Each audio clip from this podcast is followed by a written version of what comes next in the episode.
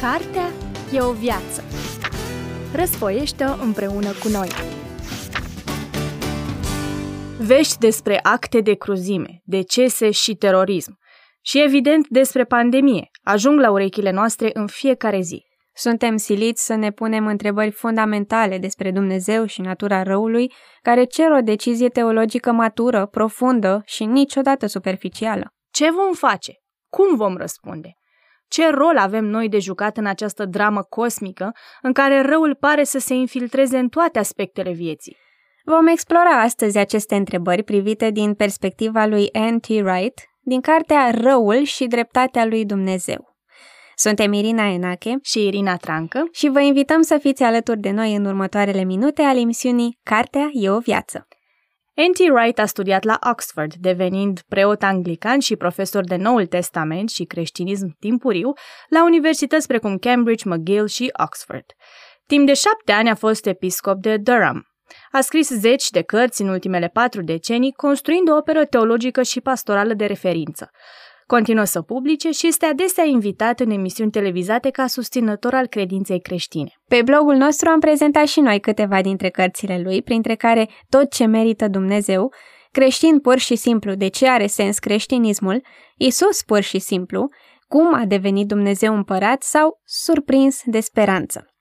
Cartea Răul și Dreptatea lui Dumnezeu a fost publicată de editura Scriptum, care în 2021 împlinește 20 de ani de activitate și căreia îi mulțumim pentru colaborare și susținere în realizarea acestui episod.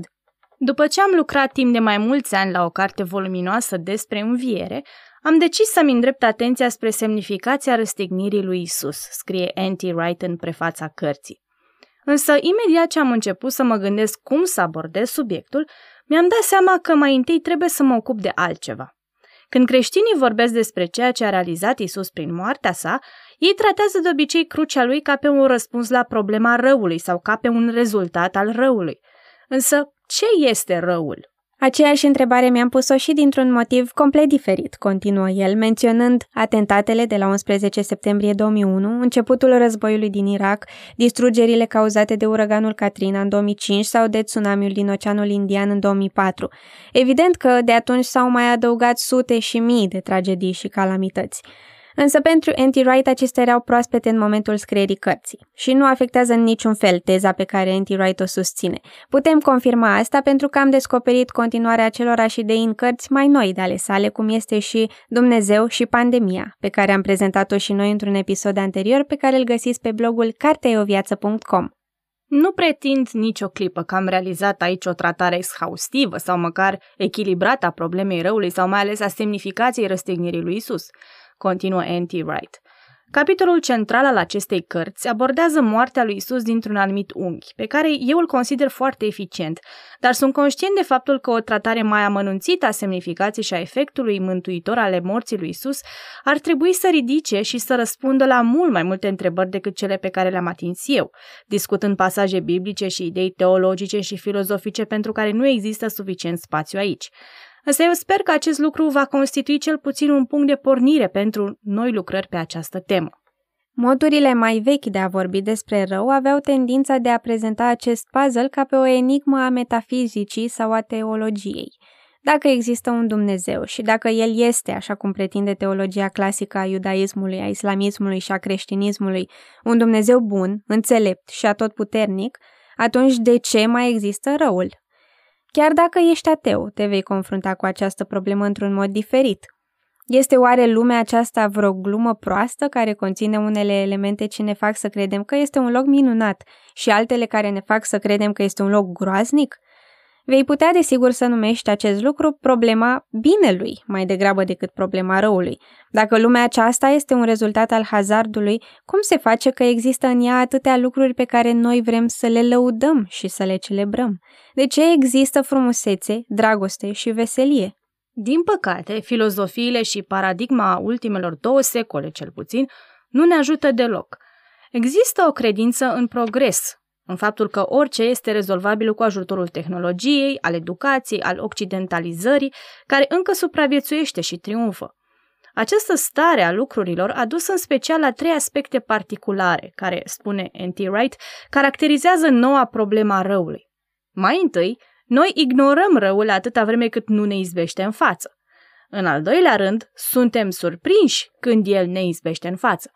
În al treilea rând, noi reacționăm în moduri imature sau periculoase când se întâmplă așa ceva. Întrebările care ar trebui să ne preocupe ca societate, ca să nu mai spun ca biserică, sunt următoarele. Cum am putea îmbina variatele teorii despre rău pe care le-au oferit cei mai mari gânditori și comentatori sociali?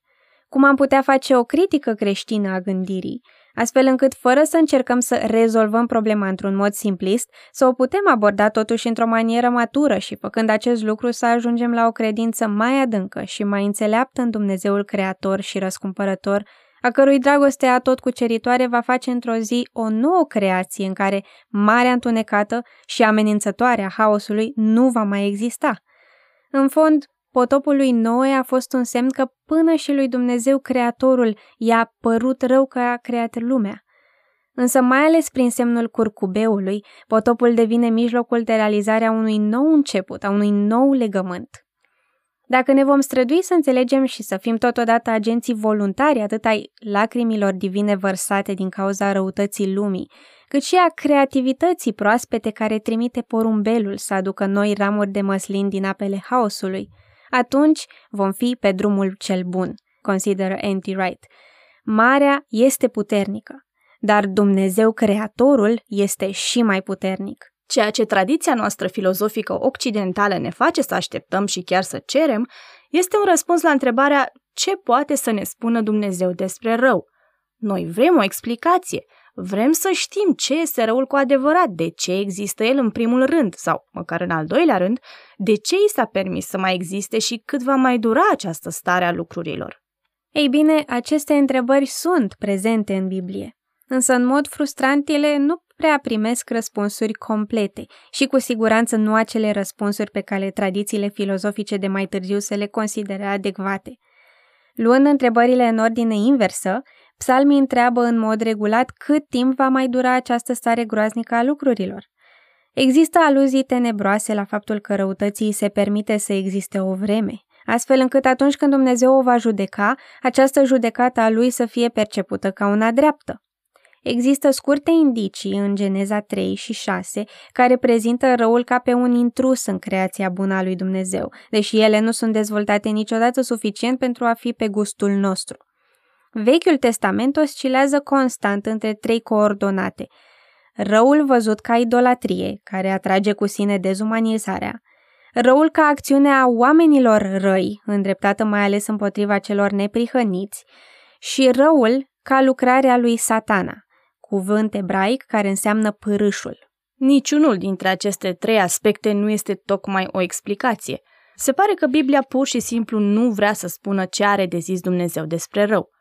Acest lucru oferă un argument puternic în plus în favoarea ceea ce am afirmat în capitolul anterior, și anume că cel puțin una din orientările religioase creștine ne-a avertizat în legătură cu încercarea noastră de a explica existența răului, scrie N.T. Wright în volumul Răul și dreptatea lui Dumnezeu. Însă Vechiul Testament vorbește cu prisosință nu despre ce spune Dumnezeu despre rău, ci ce poate face Dumnezeu, ce face El în prezent și ce va face în viitor în privința răului. E posibil ca de aici să putem depista unele indicii cu privire la ce consideră Biblia că este răul și de ce există el, însă acest lucru reprezintă rare ori, dacă reprezintă vreodată, o prioritate pentru ea.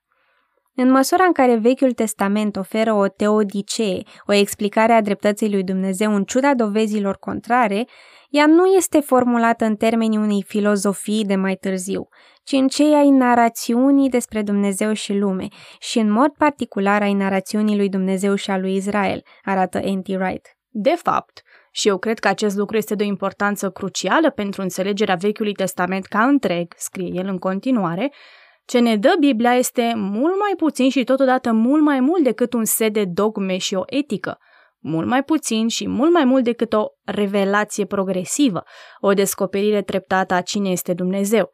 Vechiul Testament nu a fost scris pur și simplu pentru a ne vorbi despre Dumnezeu la modul abstract. El nu are în primul rând scopul de a oferi informații, de a satisface mințile iscoditoare. El a fost scris pentru a spune povestea a ceea ce a făcut, ce face și ce va face Dumnezeu în privința răului. N.T. Wright trece în revistă modul în care se reflectă răul, desfigurarea acestei lumi, în cărți ale Vechiului Testament precum Geneza, Psalmii, Isaia, Daniel sau Iov și răspunsul lui Dumnezeu la rău, judecata aspră ce îi se cuvine răului. Vechiul Testament nu încearcă niciodată să ne creeze imaginea pe care o doresc filozofii, cea unei ordini statice a lumii în care totul este explicat clar. Nicăieri nu se îngustează această imagine până la perspectiva simplistă despre care scepticii cred că este a celor religioși, în cadrul căreia Dumnezeu este mântuitorul omnicompetent al unei mașinării foarte mari pe care trebuie să fie capabil să o țină în stare de funcționare. În schimb, ni se oferă ceva mult mai straniu și misterios – o prezentare a proiectului lui Dumnezeu de dreptate într-o lume a injustiției, arată N.T. Wright în volumul Răul și dreptatea lui Dumnezeu. Acest proiect are în vedere mai mult repunerea creației existente în ordine decât desfințarea ei pentru a face altceva în locul ei. Din acest motiv, Dumnezeu decide să lucreze prin ființele umane, în starea în care se află ele, chiar dacă inimile lor se gândesc numai la rău.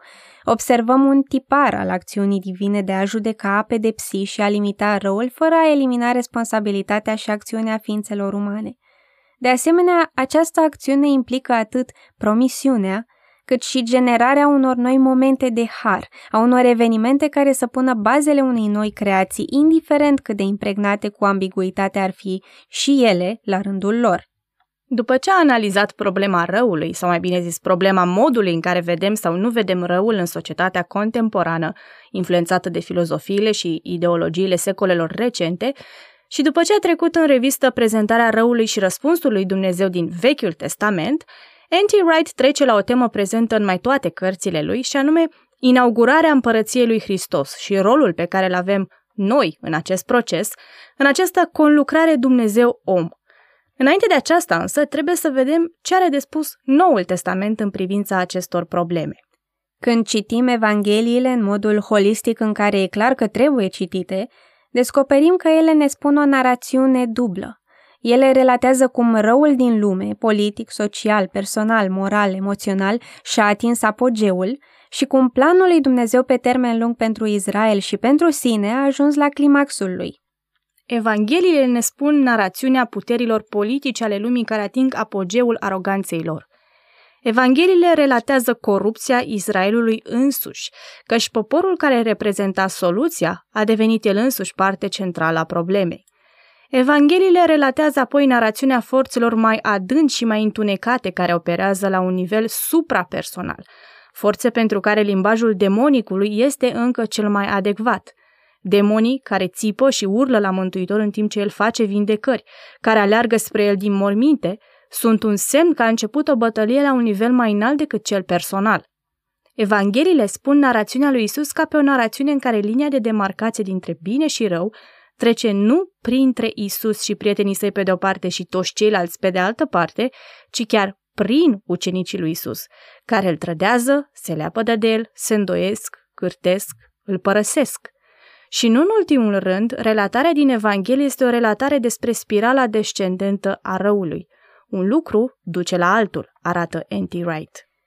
Povestea pe care încearcă să o spună Evangheliile este una în care răul și puterea sa mortală sunt luate foarte în serios, în contrar cu tendința de astăzi din multe sfere de a îmbrățișa o mai veche idee liberală conform căreia lumea și ființele umane nu erau foarte degradate. Cu o asemenea teologie viguroasă a crucii, cum ne oferă scriitorii Evangheliilor, nu e nevoie să ne ferim de un diagnostic radical, din moment ce remediul ne este la îndemână. În mod cert este umilitor să acceptăm atât diagnosticul cât și tratamentul, însă așa cum lumea noastră demonstrează din ce în ce mai evident, atunci când pretindem că răul nu există, noi de fapt îi dăm mai mult spațiu în care să opereze, atrage atenția N.T. Wright. Evangheliile prezintă astfel povestea lui Dumnezeu Creatorul, care își asumă responsabilitatea pentru ceea ce s-a întâmplat cu creația și poartă pe umerii săi greutatea problemelor lumii. Există cinci moduri disparate în care, după cum sugerează N.T. Wright în cartea Răul și dreptatea lui Dumnezeu, ar trebui să ne străduim în prezent să punem în practică, pe baza victoriei câștigate de Isus Hristos prin moartea și învierea lui, începuturile, semnele prevestitoare ale acelei noi lumi pe care suntem chemați să nu imaginăm. În primul rând, Rugăciunea este o modalitate cheie de a anticipa ordinea lumii răscumpărate care se va instaura.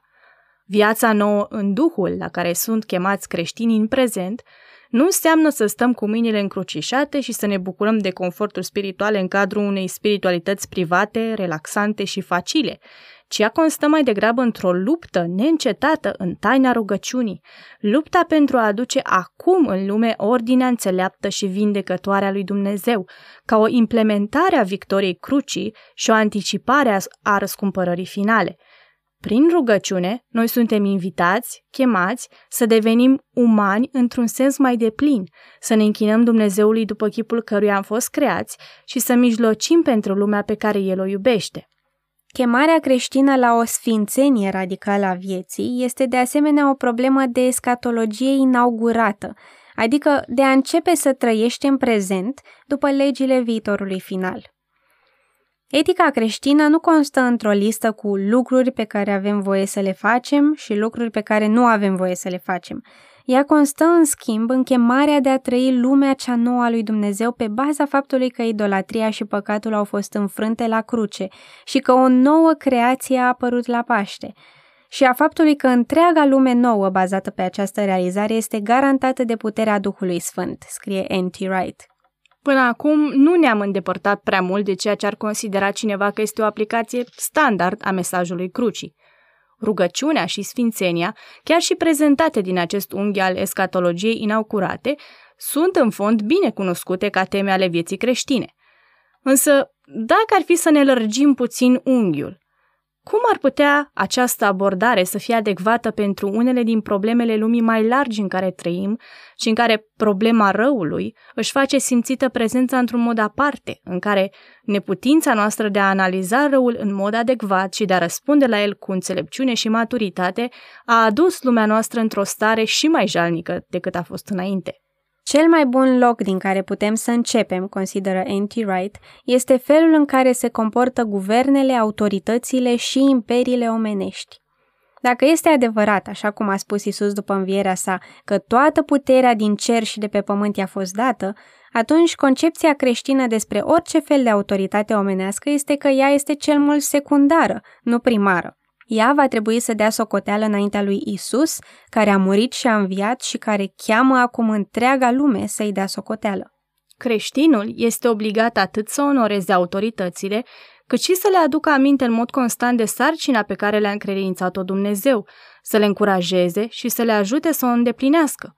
Această principală sarcină dată autorităților este să facă dreptate și să iubească îndurarea, să se asigure că cei care sunt slabi și vulnerabili sunt îngrijiți în mod corespunzător. N.T. Wright mai menționează și domeniul codurilor penale, propunând adoptarea unei justiții restauratoare. Într-o asemenea viziune, întreaga comunitate se angajează să spună răului pe nume și să-l confrunte și să se ocupe de el nu prin a închide oamenii, ascunzându-i astfel de privirile stânjenite din jur, ci prin a aduce la oaltă făptașul și victima sa, împreună cu familiile și prietenii lor, pentru a analiza sincer și deschis cele întâmplate și a stabili împreună ce e de făcut mai departe. Acest model dur, dar sănătos, poartă atât amprenta crucii, privind răul drept în față și lăsând să se poată simți întreaga forță, cât și speranța unei lumi în care totul este cunoscut și totul este pus în rânduială. Aceleași principii trebuie aplicate și în cadrul mult mai complex al disputelor internaționale, din ce în ce mai polarizate – Răul există și el trebuie confruntat și înfrânt, însă nu prin ignorarea lui pe de o parte sau prin atacarea lui cu artileria grea pe de altă parte, ci prin înfruntarea lui cu ajutorul mesajului și al metodelor crucii, consideră N.T. Wright în cartea Răul și dreptatea lui Dumnezeu. Noi trebuie să învățăm să ne imaginăm o lume în care nu există răul și să ne gândim apoi la pașii cu ajutorul cărora ne putem apropia de acest cel, admițând că nu îl vom atinge pe deplin în veacul acesta, însă că nu trebuie din acest motiv să ne complacem în starea prezentă a lumii acesteia. Însă imaginația creștină, împuținată și afectată grav de iarna lungă a secularismului, trebuie să fie trezită, înviorată și îndreptată în direcția cea bună. Creștinii au nevoie să simtă că au permisiunea din partea lui Dumnezeu și a celorlalți creștini de a-și folosi imaginația pentru a zugrăvi noua lume a lui Dumnezeu și niște forme noi de închinare și slujire care să arate și să întruchipeze aspecte ale ei. Avem nevoie ca această imaginație să fie stimulată, hrănită și îngrijită, în așa fel încât să fie plină de viață și inventivă, nu să se învârtă molatic în jurul unor idei învățate cu mult timp în urmă. Iar această imaginație creștină trebuie să fie disciplinată, focalizată și direcționată, întocmai ca și conștiința, astfel încât să nu alerge nebunește în toate direcțiile. Nu putem presupune că orice lume imaginară este extraordinar de bună, arată N.T. Wright. Cum poate fi reeducată imaginația creștină, astfel încât să putem deveni conștienți de faptul că trăim în intervalul dintre victoria dobândită de Isus și înnoirea de pe urma tuturor lucrurilor? În acest punct trebuie să vorbim despre artă. Capacitatea de a crea decurge din faptul că am fost creați după chipul lui Dumnezeu, iar arta autentică este un răspuns la frumusețea creației, care este un indicator spre frumusețea lui Dumnezeu. Mi-a plăcut foarte mult ce scrie N.T. Wright despre artă în continuare. Arta, de cea mai bună calitate, nu numai că atrage atenția asupra felului în care arată lucrurile, ci și asupra felului în care ar trebui să arate și în care, prin harul lui Dumnezeu, vor arăta într-o zi, atunci când pământul va fi plin de cunoștința lui Dumnezeu, ca fundul mării de apele care îl acoperă. Iar când artiștii creștini se achită de această sarcină, ei vor contribui la acea unire dintre inimă, minte și suflet, pe care o căutăm și la care suntem chemați. Ei vor arăta spre noua lume pe care intenționează Dumnezeu să o facă, lumea care a fost deja întrezărită prin învierea lui Isus, lumea al cărei certificat de eliberare a fost câștigat când el a murit pe cruce. Prin mijloace ca acestea putem învăța din nou să ne imaginăm o lume în care nu există răul și să facem tot ce ne stă în putință pentru ca ea să devină o realitate chiar și în mijlocul veacului rău în care trăim. Iertarea nu este același lucru cu toleranța. Nu este același lucru cu includerea. Nu e nici același lucru cu indiferența, fie ea personală sau morală. Iertarea nu înseamnă că la urma urmei nu luăm răul în serios. Din potrivă, ea înseamnă că luăm de două ori mai în serios. Pentru început, ea înseamnă o hotărâre fermă de a-i spune răului pe nume și a-l face de rușine. Fără acest lucru nu rămâne în fond nimic de iertat. Apoi, iertarea înseamnă că suntem la fel de hotărâți să facem tot ce ne stă în putință pentru a reveni la o relație potrivită cu cel care ne-a greșit, după ce s-a rezolvat problema răului săvârșit. În cele din urmă, iertarea înseamnă că am decis în mintea noastră că nu vom permite ca acest rău să aibă vreo influență asupra întrebării ce fel de oameni vom deveni apoi. Asta înseamnă iertare. Ea este un lucru greu, greu de făcut, greu de primit, și este un lucru greu și în sensul că odată ce s-a perfectat, ea este foarte puternică. Nu ca toleranța insipidă care nu face altceva decât să aleagă varianta împotrivirii minime, scrie N.T. Wright în cartea Răul și dreptatea lui Dumnezeu. Porunca de a ierta nu este doar un principiu nou și mai dificil al eticii la care să țintească moraliștii extremiști. Ea izvorăște în mod direct din situația pe care a inaugurat-o Isus prin lucrarea sa și pe care avea să o pecetluiască prin moartea și învierea sa. El a spus, acest pahar este legământul cel nou în sângele meu, care se varsă pentru voi și pentru mulți spre iertarea păcatelor. Ispășirea nu este doar o tranzacție abstractă care pune iertarea lui Dumnezeu la dispoziția celor care o doresc. Ea a fost și este realizarea uimitoare și impresionantă prin care răul a fost învins, pentru ca veacul cel nou al lui Dumnezeu să poată începe. Și noi, cei care pretindem că îl urmăm pe Isus, putem să emitem această pretenție în mod serios doar în măsura în care trăim după legea iertării, a unei iertări serioase, nu imitațiile ei ieftine. Numai așa vom putea pune în practică răspunsul creștin corespunzător la problema răului, care nu este doar o teorie, ci o trăire. O trăire care va fi confirmată sau validată în veacul care vine, când răul va fi în sfârșit cu totul abolit. Astfel se încheie cartea lui N.T. Wright, Răul și dreptatea lui Dumnezeu. O carte foarte bine structurată, în care Wright se întoarce mereu la ideea de bază, extrage concluziile, revizuiește ce a spus și nu se abate niciun milimetru de la scopul lucrării. Nu întotdeauna găsește o asemenea organizare la un autor, iar asta face ca lectura cărții să fie mai ușoară, deși subiectul abordat este unul greu. Cei care își doresc ca N.T. Wright să fi tranșat problema și să ofere un răspuns exhaustiv la problema răului vor rămâne dezamăgiți. Însă pentru cei care înțeleg complexitatea și misterul acestei probleme, cartea lui N.T. Wright reprezintă o analiză succintă a principalelor perspective asupra răului și mai ales ce are de făcut creștinul în această privință. Ție, Irina, cum ți s-a părut cartea? Într-adevăr, eu mă aflu în tabăra celor un pic dezamăgiți că nu a tranșat problema, oferind un răspuns clar, dar pe de altă parte am apreciat sinceritatea lui în prezentarea faptului că Biblia nu oferă o definiție atât de clară pe cât ne-am așteptat și ne-am dorit. Cred că este un volum perfect prin care să faceți cunoștință cu acest scriitor dacă până acum nu ați citit nicio carte de-a lui, pentru că abordează pe scurt temele lui principale de interes, dezvoltate pe larg în alte cărți, unele dintre ele prezentate deja de noi. Printre acestea se numără Dumnezeu și pandemia, tot ce merită Dumnezeu, creștin pur și simplu, Isus pur și simplu, cum a devenit Dumnezeu împărat și surprins de speranță, pe care le găsiți prezentate în articole și episoade de pe blogul nostru carteioviață.com, alături de serii de citate, liste, recomandări și priorități de lectură, precum și noi apariții editoriale sau evenimente. Suntem Irina Trancă și Irina Enache. Vă mulțumim pentru atenție și vă dorim să ne reauzim cu bine data viitoare la o altă întâlnire cu o carte bună. Cartea e o viață. Răsfoiește-o împreună cu noi!